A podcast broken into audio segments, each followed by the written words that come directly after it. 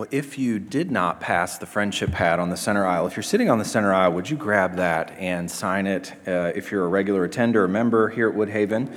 Uh, and if you're visiting with us this morning, we're delighted that you're here. Um, very, very glad you're with us, and uh, we'd love to have you uh, just jot your name down on there and like to send you a thank you, uh, just a little gift, and appreciate you being with us this morning.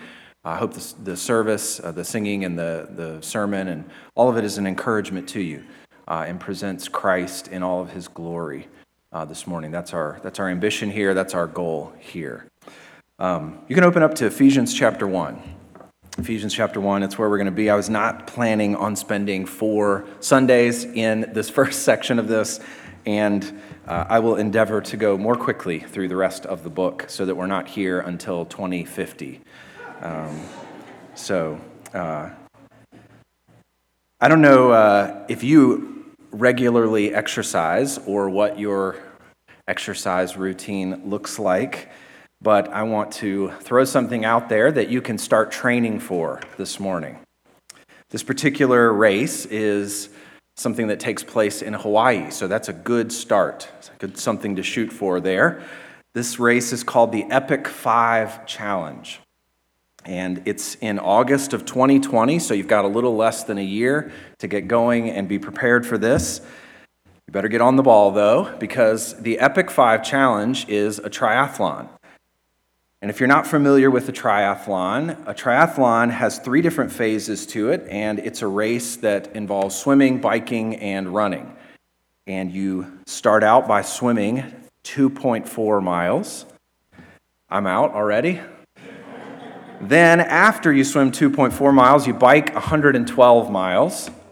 And then, immediately following that, you put your bike to the side and you run a full marathon of 26.2 miles, all of that consecutively. Now, that sounds crazy to do all three of those consecutively on the same day in and of themselves, but what is unique about the Epic 5 challenge is that you do a full triathlon every day for five consecutive days. And each of those triathlons takes place on a different island in Hawaii. And I believe I looked on the website, and when you sign up for this, this may put you over the top to wanting to do it. You get your own personal photographer to document your journey. So mine would be a very short journey. I believe I would drown after a few hundred feet in the, the swimming phase of it. But obviously, this is an extreme race. Um, and to sign up for something like this, you have to have a lot of experience. And it takes an unbelievable amount of endurance and perseverance to make it through even one of these days, much less all five of them. Now, this morning, I want to ask you a question that's not related to physical endurance, it's related to spiritual endurance. What makes you think that you will be able to remain faithful to the Lord? What makes you think that you will make it to the end of your Christian life? Maybe you never even thought about that before. Maybe you sort of assumed it, and you've never considered that question of why you think you will remain faithful to the Lord throughout your life. We've seen recently a couple of very high profile Christians, or people that claim to be Christians, who have apostatized, who said, I no longer, I renounce Christianity, I renounce the Bible, I'm, I'm moving away from that, and I don't believe it anymore. Let me unsettle you a little bit regarding perseverance and endurance this morning from the Bible, from Colossians chapter 1. This is a passage that very clearly, you don't have to turn there, I'll put it on the screen, but very clearly outlines the gospel. But I want you to notice in particular the way this ends. I'll read it to you. And you, who once were alienated and hostile in mind, doing evil deeds, he has now reconciled in his body of flesh by his death in order to present you holy and blameless and above reproach before Him. What a glorious description of the gospel and the end goal of the gospel. But listen to this if, if indeed you continue in the faith, stable and steadfast, not shifting from the hope of the gospel that you heard, which has been proclaimed in all creation under heaven and of which I, Paul, became a minister. You can see very clearly in this passage that it does matter that you continue in the faith, that you persevere, that you make it to the end. Endurance matters. in this race. Now, maybe that's a little unsettling, and some of you are probably sitting there going, Yeah, but Pastor, I've always heard once saved, always saved. And I understand that statement, and it's, it's true in some ways. I get the sentiment behind it, but I think it's phrased in a way that is, is not accurately reflecting biblical teaching. It seems to be saying that you can sort of make a profession of faith and say you believe in Christ, and then it really doesn't matter what happens after that. Once you're saved, it's sort of like getting a, a pass and a ticket into heaven, and then whatever happens after that is not really that important and it doesn't matter. And you can sort of file away your ticket and forget about it. Now, I'm not here this morning to tell you you can lose your salvation because I don't believe that. And the Bible doesn't teach that at all. That is a grave error that you can lose your salvation. But I am here to tell you that we need to think biblically about salvation. And we need to think biblically about the importance of endurance in the faith and continuing to not be moved away from the hope that we have because of the gospel. Salvation is not a ticket that you get and then you just sort of forget about it and it doesn't change you at all. Endurance matters. First John puts it like this These people who he calls them antichrists, they went out from us, but they were not of us. Right? They were with us for a while, but they weren't really of us. If they had been of us, they would have continued with us. But they went out that it might become plain that they are all are not of us. They didn't continue with us. They claimed Christ. They were with us for a while, but they didn't finish the race. And because they didn't finish the race, they proved that they were never really in the race. They were professors and not possessors of true salvation. Now, that might be terrifying to you this morning because you're thinking, I don't feel strong enough to be able to hold on to the faith, to be able to endure in this. I don't have it. To you, maybe saying that you have to remain faithful in the Christian life is like saying that I have to run five triathlons on five different days on five different islands. That's not something I could ever do. It's hopeless for me. And I don't want to frighten you this morning and unsettle you, but I do want to encourage you.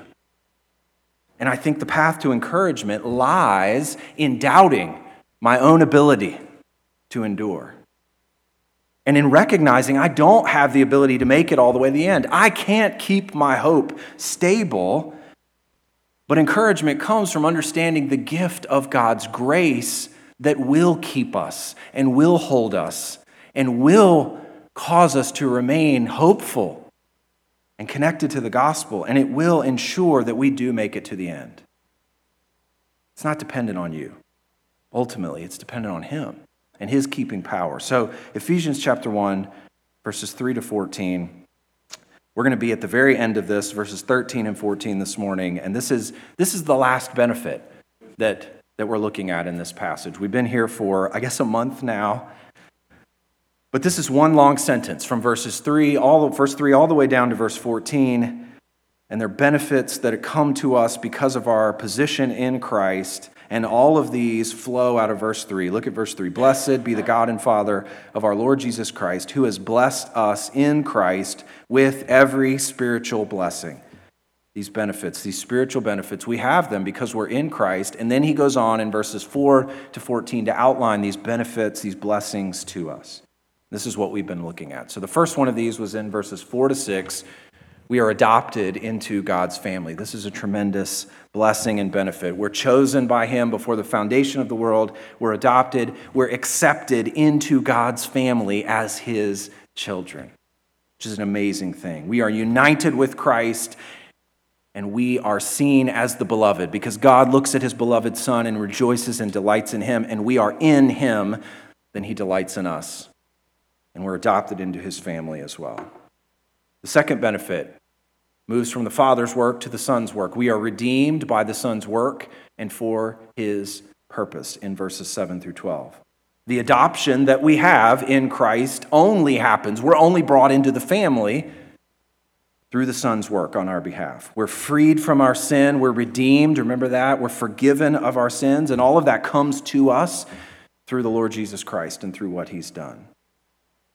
And those benefits come to us of redemption and forgiveness of sins, and they come to us so that we can find out how we fit into the grand purpose that God is accomplishing in all of creation. And the goal is for everything to be brought to you, to be united under Jesus Christ. He's the sum of everything, He's the main point. He rules over all in authority and honor and glory. And that brings us to our third and final benefit here in verses 13 and 14. We are sealed by the Spirit until we arrive. Verses 13 and 14. So if you're if you're kind of tracking here, in the first benefit, we saw the Father's actions in eternity past. And then we saw the Son's actions in the second benefit 2,000 years ago. So these things are in the past, and of course, they have ongoing results in our lives today. They shape us today. But now, today, we're going to look at what we're currently experiencing. The Father's work in the past, the Son's work in the past, and now what's happening currently in us, and what benefit are we, are we experiencing now in our daily lives? So it's like we've gone from God's perspective in choosing and adopting and redeeming to our perspective of salvation. He chooses in eternity past, but how do we actually, in the present time, come to salvation? What's the, the human perspective on this? What actually happened from our side? And this is what's described at the beginning of verse 13. Look at there. In him, in Christ, you also, when you heard the word of truth, the gospel of your salvation, and believed in him. You and I received the redemption and the forgiveness that God has planned for us by hearing, first of all, the word of truth. You hear the gospel. That's how it comes to you. Paul puts this very clearly in Romans 10. I, am sure you're familiar with this passage if you've been in church. How then will they call on him in whom they have not believed? And how are they to believe in him of whom they've never heard? And how are they to hear without someone preaching or speaking this to them? And how are they to preach unless they are sent? As it is written, How beautiful are the feet of those who preach the good news. But they have not all obeyed the gospel, for Isaiah says, Lord, who has believed what he has heard from us? So faith comes from hearing, and hearing through the word of Christ. You have to hear the truths of the gospel of the word of God. And, and this is why I stand up here every week and talk for 40 minutes. I'm sure it seems odd to worldly people. But I don't do this because I have an ego trip and I really like talking for long periods of time. I don't do this because I'm particularly smart and insightful. Quite the opposite. I do this because the goal is to make the Word of God, the Word of truth, as clear as possible. I speak from the Bible because this is the Word of truth. You and I are flooded every day with worldviews and perspectives that claim to be truth, that say to us, this is the way things really are. Things like, you know, the physical world is all there is. This is it, it's all material. And you can arrive at the truth by just observing what's around you. There's not any spiritual, there's no higher powers. It's all material. This life is all we get. This is it. Or you're told things like this every person has to construct their own moral reasoning and their, more, their own personal morality. You have to live your truth. I have to live my truth. And that truth comes from my personal desires. So be who you feel like you are. And those are just a couple of ideas that are presented to us as true and as accurate but they're really false. They don't match up with how things really are, and they don't match up with the Word of God. Paul is saying here in verse 13 that this is the Word of truth. This book is the accurate description of reality, it tells us how things are. It reveals to us the creator of reality and how he has structured things and how he has ordered things. And it tells us what he's doing in the world and how we fit into that. But the amazing thing about this book is it's not just cold and abstract scientific truth, it's good news. Look at verse 13. In him you also, when you heard the word of truth, and then he defines that word of truth further the gospel of your salvation. The word of truth is the gospel of your salvation. The, the word gospel means good news. It's a news report that comes to you from outside telling you about some event that has happened, and it's good news, and it testifies, it reports the salvation that comes to us. It's the word that brings salvation to us. And that salvation comes to us as this word testifies to the work that Jesus Christ has done, the redemption that he has accomplished, the forgiveness of sins that we have in him. And it's good news to us because it frees us from bondage to sin. That is incredibly good news. It frees us from ourselves and living for ourselves and frees us to live as we were designed to live for our own good which is ultimately the glory of God. And so, what Paul says is, you, you heard this word of truth, you heard this gospel, this good news involving your salvation, your redemption from sin, and maybe you heard this hundreds of times. And you sat there with a cold heart, and it didn't really impact you, and it didn't affect you, and you heard the word, but then at some point you heard this word, and something else happened to you. Continue reading in verse 13. You heard the word of truth, the gospel of your salvation, and you believed. Your heart and your mind latched on to this message of deliverance and this message of forgiveness, and you thought, that's it. That's right. But it's more than just saying, that's it, that's right. It's not just mental agreement with what is being spoken. It's not just acknowledgement that Jesus died on the cross. Belief goes further than mental agreement. When it says you believed here, it means you recognized I am a sinner. The way the Bible describes me is true. I'm a sinner deserving of God's wrath. I'm in bondage to sin and I need to be free and I'm deserving of eternal punishment. I have lived life on my own terms, the way the Bible says I've lived my life. I've rejected God through my actions and through my desires. And so to truly believe the message of salvation involves repentance of sins. It means I recognize my sin. It means I look at myself and I look at this book and I say, This book is describing me, it is reading me, it is telling me who I am.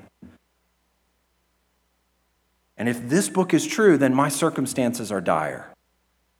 Apart from Christ, I am in a whole lot of trouble. I am enslaved to my sin and I need freedom. And that freedom is not something I can do myself. I cannot loosen my chains. I cannot rise from the dead on my own. That freedom comes from having my sins paid for and wiped away completely. And how can I have that?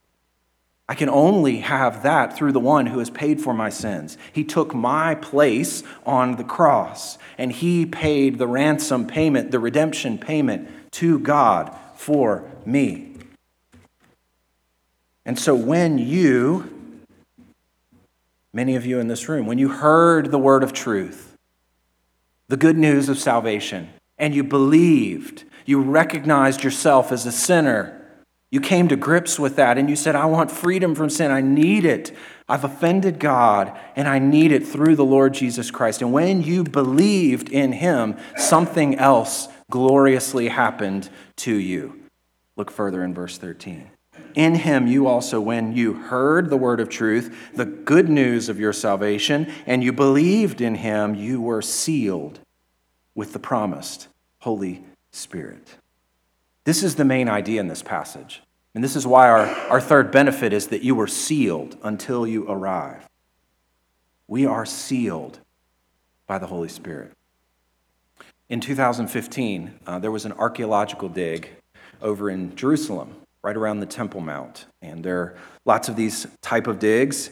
And at this excavation site, they discovered a tiny piece of clay, very, very small. And this piece of clay had the seal of King Hezekiah from the Old Testament pressed into it.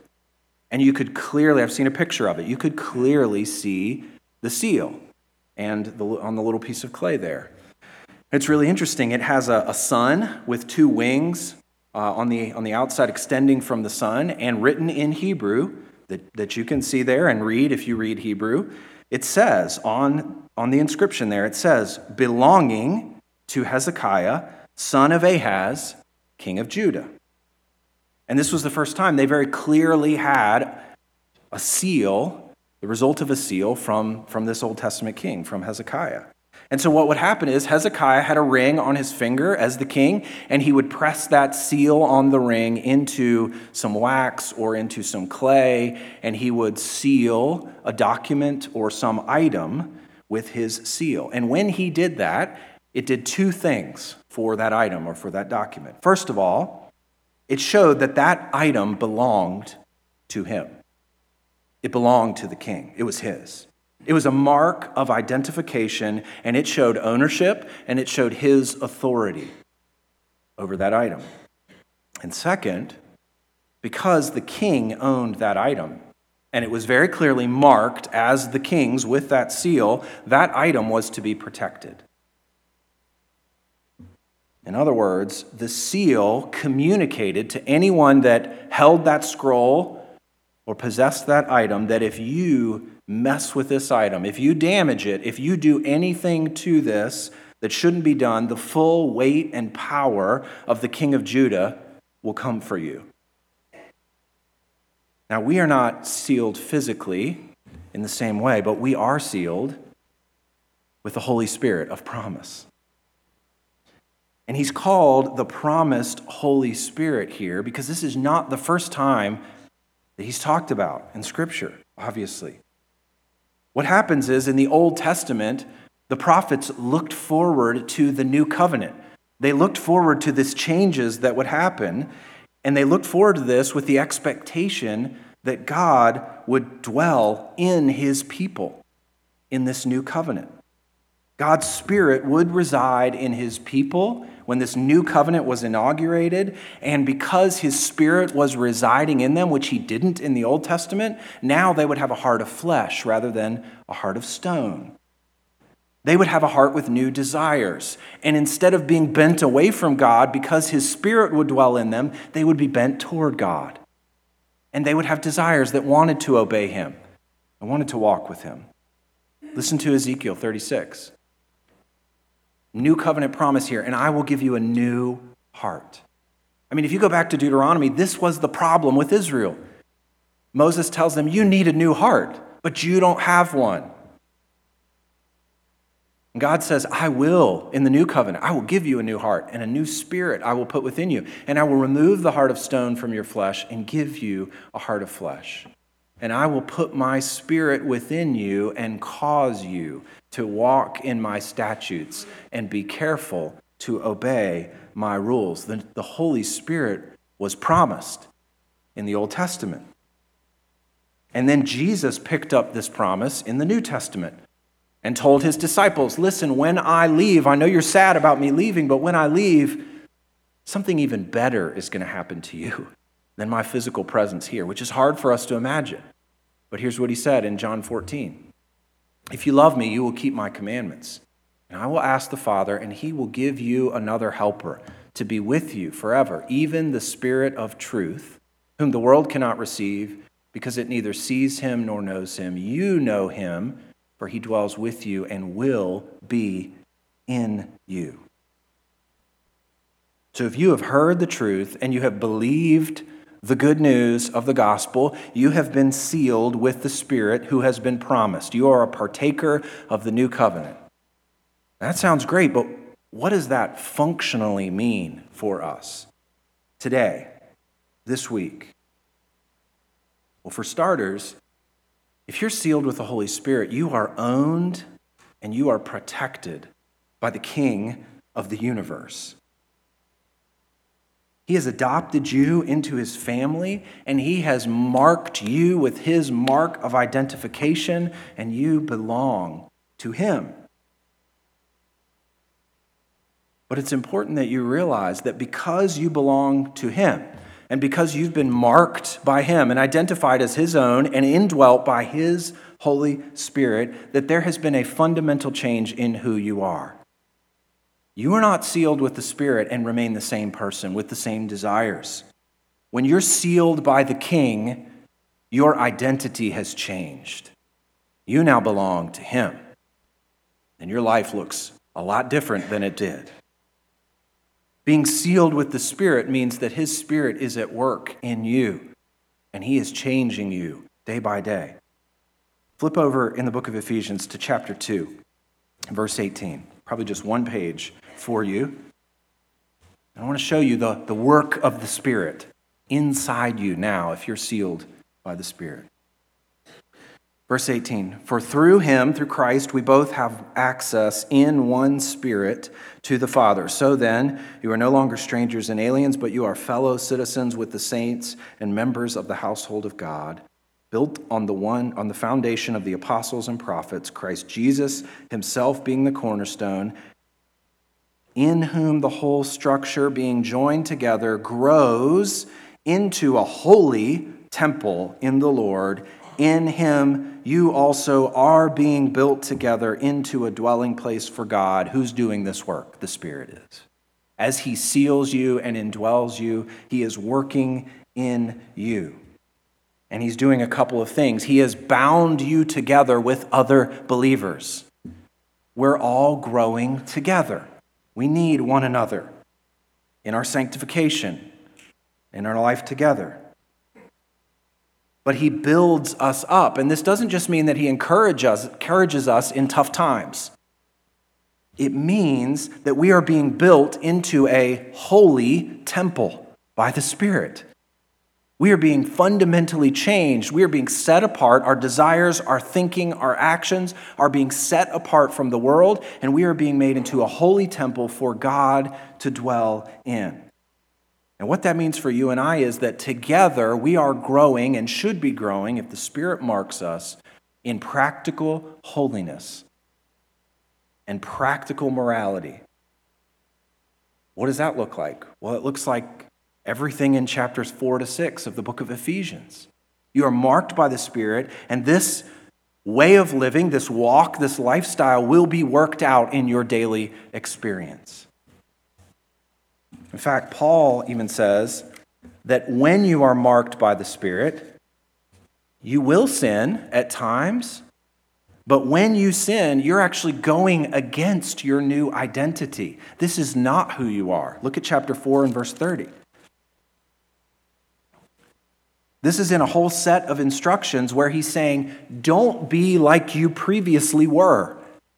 Don't be like the Gentiles who are darkened in their understanding. No, you have been changed by Christ, so live that way. And look what he says in verse 30 and do not grieve the Holy Spirit of God, by whom you were sealed for the day of redemption. So, this fundamental change takes place in you. You are a different person now. And it takes place in you because of what this seal indicates. Go back to chapter 1 and look at verse 14. We're sealed in verse 13 with the promised Holy Spirit, partakers of the new covenant. Verse 14, who is the guarantee of our inheritance. He's the guarantee. This is a, a financial term, it means a down payment. He's the down payment. It's the first payment, and it signifies that there's more payments to come like this first payment. Verse 14 says, We are, the Spirit is the down payment, and that we are God's inheritance. You can read this. He's the guarantee of our inheritance, as if the inheritance is something that we are going to get in the future. But I actually think the better way to read this is like we read verse 11 that we are his possession, we are his inheritance. It's not something we will gain, but we are his. And the Spirit is the initial installment of God taking ownership of us. We've been sealed by his Spirit and we belong to him. And so, since we have this first payment, this initial down payment here, you're looking forward to the final payment, right? I mean, you make the first payment, in anticipation of that final payment. We have a 30 year mortgage on our house, and we are two and a half years into it, which is kind of disheartening. but right now, I'm living between the first payment and the final payment. I'm living in between. So, what's the final payment here in verse 14? I don't even want to tell you when the final payment will be for my mortgage, but here with the Holy Spirit, He's the down payment, He's the initial payment. What is the final payment? He's the guarantee of our inheritance until we acquire possession of it. And I actually think this, again, is better read saying that until God redeems His possession. The word here is the same word that was used in verse 7 for redemption. And God is the only one in the New Testament who redeems. And so, what this is describing here is us being, the Spirit being our first down payment, God beginning to take ownership of us. And now we're living in between, but we're anticipating the day when He will fully and finally redeem us and take possession of us, and sin will be gone, even its presence from us. So you've got the initial redemption, the sealing with the Spirit, and then you've got the final redemption when we're in His presence and fully free from sin at all. And so, what this verse is promising here, this goes all the way back to the beginning. What this verse is promising here is that you've been sealed, the first payment has been made, more are coming like it, and there will be a final payment, and God will keep you until the end. He will make sure to make that final payment and he will make sure to fully and finally free you from sin and redeem you and bring you into his presence. That's what he's doing. You will endure. If you've truly been heard the gospel, you've truly believed, you've been sealed with his spirit as the first payment on this, God will make the last payment. You will endure, you will persevere. There will be difficulty, but you will make it. I think Second Corinthians chapter 5, 1 to 5. You can flip over there if you want. I think it's a really helpful explanation of this, of what living in between looks like. Because that's, that's what we're doing right now, right? We're living in between the first payment and the, the final redemption when the mortgage is paid off. We're living in between. And 2 Corinthians 5, I think, describes this beautifully. Verse 1 For we know that if the tent that is our earthly home is destroyed, we have a building from God, a house not made with hands, eternal in the heavens. For in this tent we groan, longing to put on our heavenly dwelling.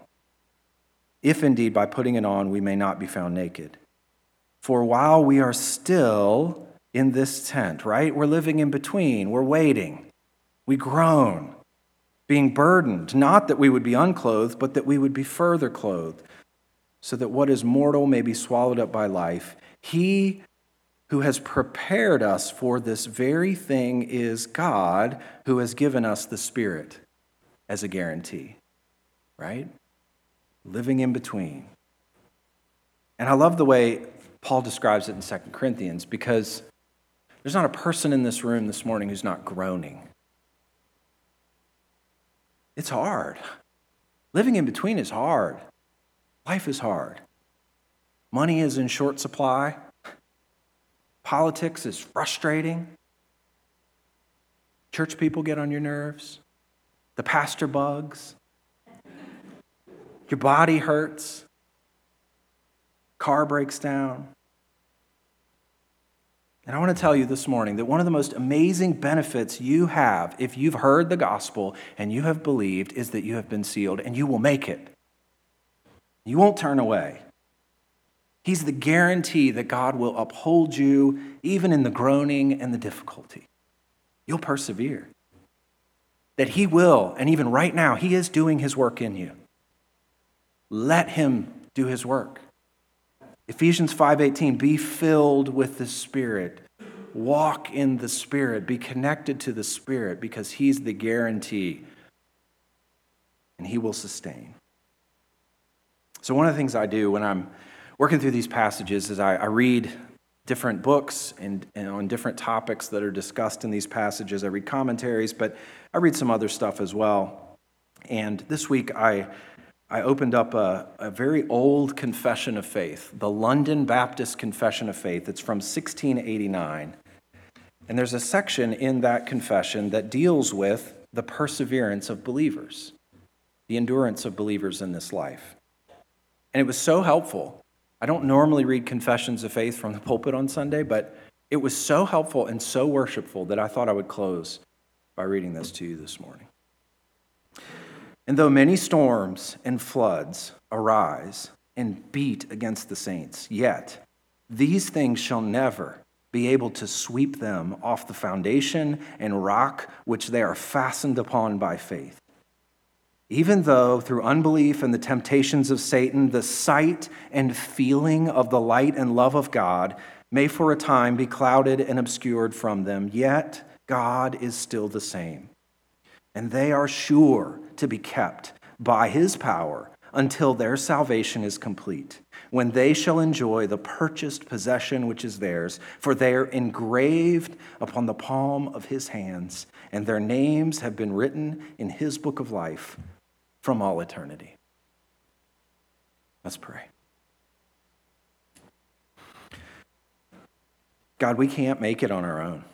We're not strong enough. We don't have the endurance. There's no way we could do it. But that's why we, we come to you this morning. We're needy people. And we need to be filled with the Spirit. We need to be empowered by your Spirit. And I thank you so much that you have sealed us with your Spirit. We, we will endure. You will sustain us through this life, through the difficulties, through the groaning, through our time in this earthly tent. We will make it, Lord, because of you we will receive that building that you are preparing for us in the heavens, and we will be fully and finally your possession, and things will be set right. So I pray this morning that you would encourage us with these truths. I pray that you would challenge us with these truths. I pray that you would give us confidence with these truths to walk out into the world this week and live as your possession, as those who are marked and identified as under your authority and owned by you. We thank you for all you've done for us. What grace. It's in Christ's name we pray.